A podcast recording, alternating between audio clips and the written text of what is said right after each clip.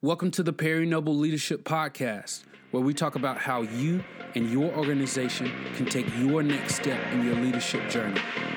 Let's get to it.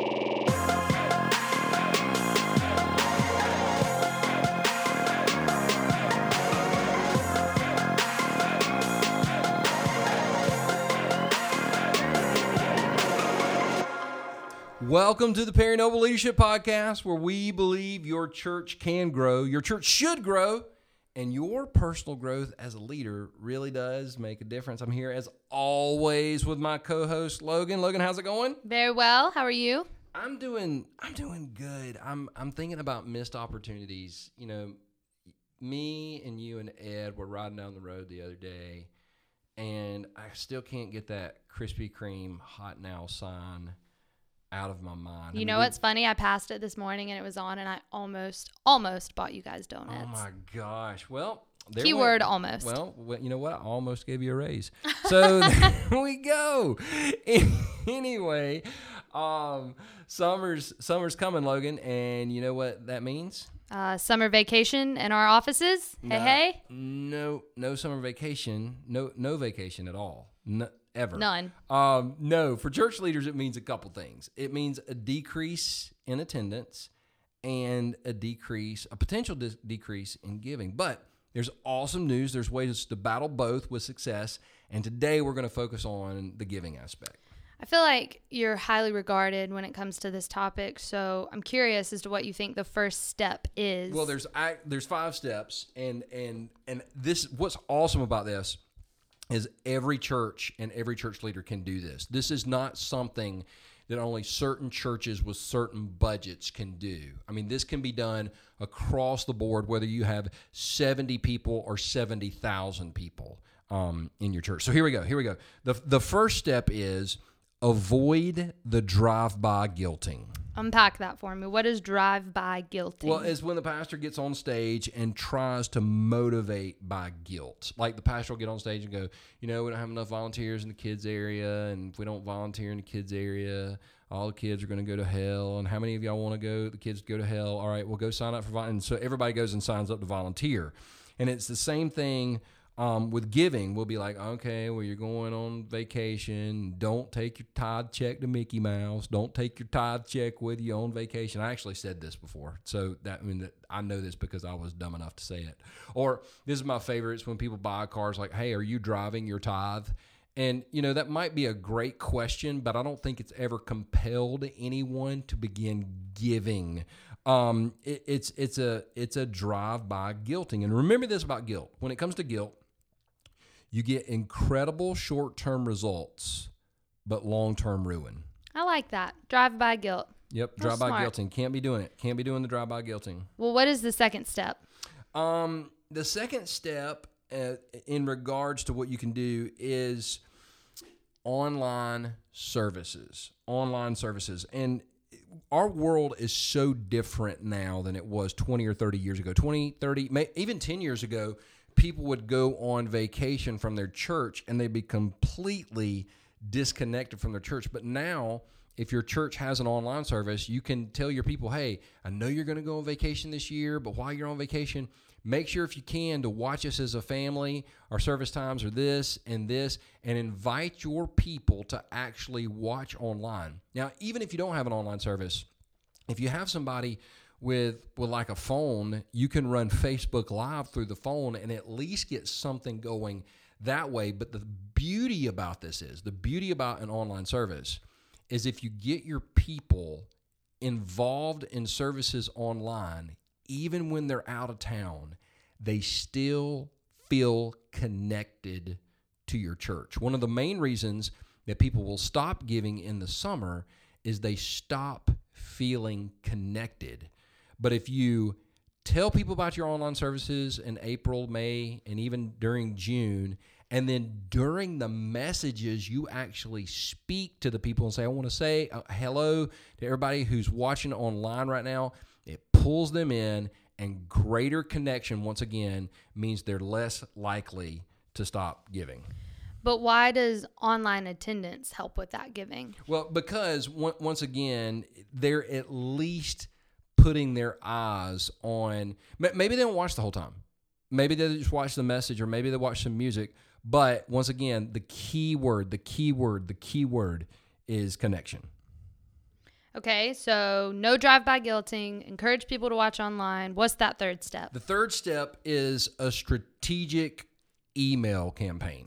So two questions to that. Mm-hmm. What is that, and why does it help with giving? okay, well, it's a really great question. This is way more than just a random email to your people going, "Hey, love you guys, give us some money." That don't send that email; it's not going to work.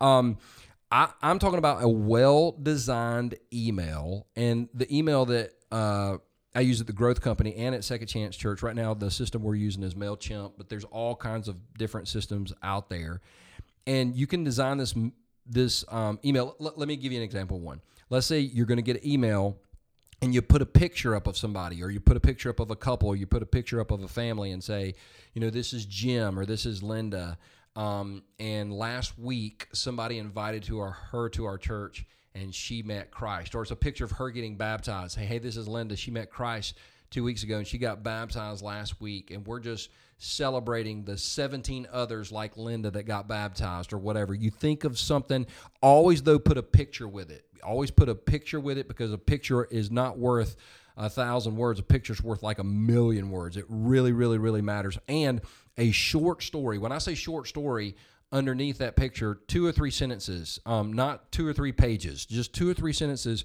so people can see with their own eyes that lives are being changed. Also, in this email, you say, "Hey, um, want to let you know our next series is this, or our next activity is this." Um, you say a, a thank you to people who, hey, for those of you that that serve in our church, just want to say thank you. For those of you that pray for our church, I want to say thank you. And for those of you that give so faithfully to our church, I want to say thank you. And at the bottom of the page, put a give now or donate now button, whatever language you can kind of wrestle with that in your leadership team, whatever language you want to use, you put that button at the bottom. And just a side note, side note here to go along with this is like a, a cousin of the email campaign campaign. Blah, blah, blah, um, weekly social media celebrations are huge as far as reminding people of the of the work that the Lord is doing in your church. Yeah, that that really is. I love love social media as a millennial. Love social media. so, what's the fourth step?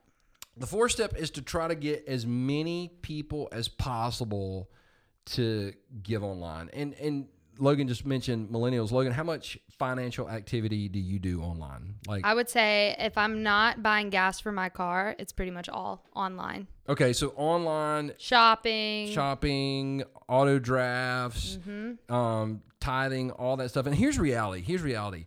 The younger a person is, the more likely they're to give online. And and I would say as a pastor, church leader, to try to um, to try to get as many people to give online as possible. Just encourage your people to give online. And and some people are like, well, I don't know about online giving. Well, if they don't know about online giving, but they have an Amazon account, they might be a hypocrite. Um, by the way, I read a, a stat the other day. There are more people in America with an Amazon Prime account than attend church. Wow. Is that not amazing? Wow. So yeah, and, and, and, I and I didn't read it on the internet. I read it in a book that I'm reading right now. But um, and so people are people are giving online to like Amazon or Nike or whatever, and so you just encourage them to begin to give online because if they're giving online, they're less likely to miss their giving during the summer. And one of the things I did one time, I remember being so nervous about this is I preached a message on giving and we hadn't taken the offering yet. And everybody was like, oh, okay, he's going to preach this message on giving. Then we're going to take an offering and, you know, he's going to take all my cash or whatever. Um, and I didn't do that. I just said, hey, at the end of the message, for those of you that think that I was going to preach the message and then take the offering, um, I am, but not in the way you thought I was going to do it. I want you, if you're serious about becoming a giver at this church, to go home and start giving online and we didn't take an offering. And I was really nervous. Um, the guy over finances, uh, I don't think he slept at all. Um, but we saw our online giving go from about 30% to about 70% in the next two weeks. And our offering for that weekend was actually up about 15% week over week average. And so at the end of the day, that, it's just a thought, it's an idea. It, it worked for us. So we've covered the first four steps, but you are a pastor, and if I know pastors, they work in threes or fives. So I know there's a fifth step coming. There is a What is fifth- that fifth and final step? The fifth step is to plan strategically in the message uh, about three times over the summer um, to say thank you to people that give. Yeah, that's huge. Can you give an example of how to do that? Yeah, yeah, yeah. So in a message, when you're preaching, um, and let's say let, let's just say you're preaching a message um, about how the people were bringing the little children to Jesus, and you pause right there, and you say, "By the way, I want to say thank you to those who give in our church because you give.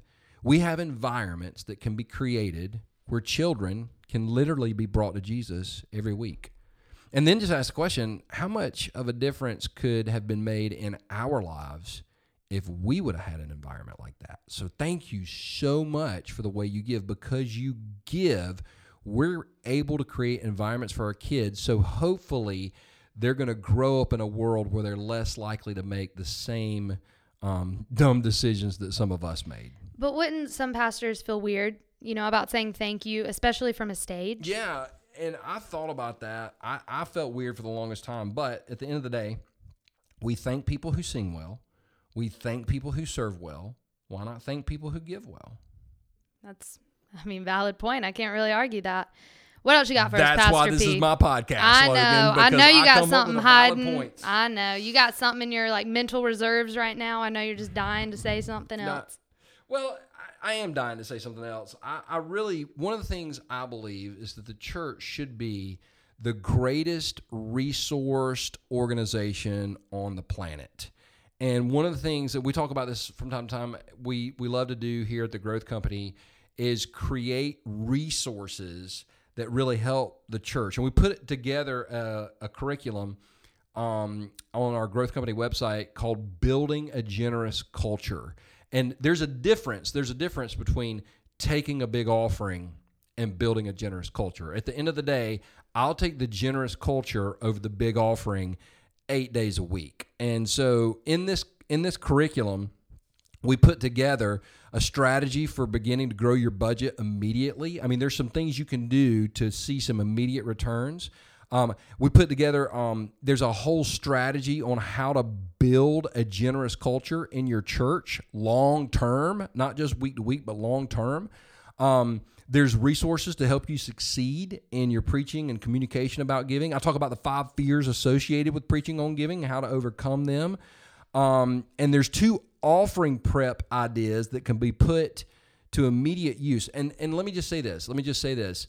This this stuff that we came up with and these these videos that comes with a downloadable PDF, um, all of this stuff is not theory. It's stuff that I've actually done. And we saw a budget go from $48,000 a year to $63 million a year using this same material um, that, that I'm teaching. And I'm not saying you'll have a $63 million budget, but I'm saying there is a way to build a generous culture in your church. And if we have more money, I believe we can do more ministry. So if you're interested, if you're interested, you all you got to do is go to I want my church to grow.com. I want my church to grow.com. Click on resources and then building a generous culture. And listen, because I'm feeling generous, if you will put in the code GIVE, G I V E, when you check out, um, it's going to take 50 bucks off the product. So it goes from 149 to $99. Those are that's for our podcast listeners and it's through May the 18th. So if you're listening to this on May the 19th, wah, wah, because it's going to go through May 18th. Once again, when you check out, put the code GIVE, G I V E, and that will knock $50 off the price. So there you go.